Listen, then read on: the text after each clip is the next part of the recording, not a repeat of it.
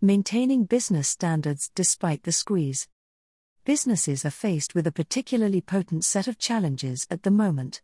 The pandemic's commercial legacy is a combination of drained coffers, skills shortages, materials shortages, delivery delays, high levels of consumer demand, and relatively low tolerance levels. On any other day, businesses might be forgiven for being entirely price-focused, working like the clappers to bring in as much money as possible, as quickly as possible to meet any deficit. However, with the added pressure of a cost of living crisis making customers even more discerning, never has it been more important to maintain standards to give your business the best chance of thriving today and into the future. Even so, in many circumstances, standards and service are slipping. This article looks at the value of a business's reputation and why it is among your most valuable assets for surviving inflation and challenges to the global economy. Cost of living and customer loyalty. A cost of living crisis is now compounding the post-pandemic situation. It will see customers become more discerning, price-sensitive, and even less tolerant of a substandard experience. As customers consider where to spend each hard-earned pound, euro, or dollar, they will expect value in return. For some, it will be a question of temporarily going without things they would rather keep. Earlier this year, Helen Dickinson, the chief executive of the British Retail Consortium, said, "Rising inflation, driven by higher costs of production, higher energy and transport prices, as well as other looming price hikes this spring, will mean consumers will have to tighten their purse strings. The challenge for businesses is giving customers every reason to prioritize them over others and incentivizing those who have to make cuts to return at their earliest convenience. The customer is always right."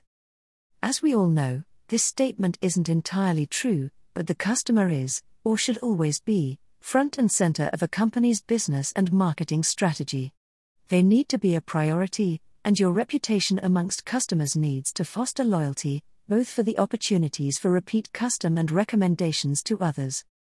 With that in mind, using data to understand the customer remains front of mind for those who have an eye on survival. Marketing Week reported in May that ninety-one percent of marketers say they will need to evolve their brand and business model to keep pace with consumers' new priorities. However, what is particularly challenging for them is that most U K marketers, fifty-nine percent, are now finding it harder to predict consumer priorities. They hypothesize that convenience is the fastest-growing need of consumers, with value for money and environmental impact tied in second place. This last matter points to a fundamental need around customer experience, business standards, and brand reputation that we can see institutions and businesses falling foul of, left, right, and centre. Herein lies the potential for almost irretrievable damage that few companies can afford, but it is also an opportunity to recognize the power of doing the basics well. You can have the most impressive offering in the world, but if you are unreliable, clumsy in your delivery, and inconvenient, customers will lose faith. In recent years, customer experience has been given increasing attention and recognized for its commercial value. However, when times are tough, it's easy for it to disappear into the background. Some sobering findings from PwC help bring customer experience back into focus include seventy-three percent of customers in the U S point to customer experience as an important factor in purchasing decisions, but only forty-nine percent of consumers say companies provide a good experience. forty-three percent of consumers would pay more for greater convenience. forty-two percent would pay more for a friendly and welcoming experience. sixty-five percent find a positive experience with a brand to be more influential than great advertising. Another helpful and disturbing piece of information for business leaders is that research shows that while eighty percent of executives think their business delivers a good user experience, only around eight percent of their customers agree. Business standards matter. We live in an environment where businesses often feel that they need to be innovative and impressive to compete in their market, predicting the arrival of industry disruptors and performing somersaults to impress customers. To some extent, that's true. However, the most fundamental thing for any organization is to do the basics incredibly well. It is only on that foundation that we can build anything else, and this is where we see very well-established businesses losing perspective. You only need to look at those trying to go on holiday at the moment to see airlines scrabbling for fares, overselling and then not being able to meet demand. Take EasyJet, for example. No sooner had this half-term begun than they were forced to cancel more than two hundred flights, giving a mere two days' warning to an estimated six thousand affected passengers. The reasons cited include air traffic control restrictions, runway works and airport handling delays. Clearly, a challenging time for the business, and they are not alone. However, it does somewhat fly in the face of their five customer promises, which include being safe and responsible, on our customers' side, in it together, always efficient, forward-thinking. They, much like many organizations, have thought about cost first and customer second.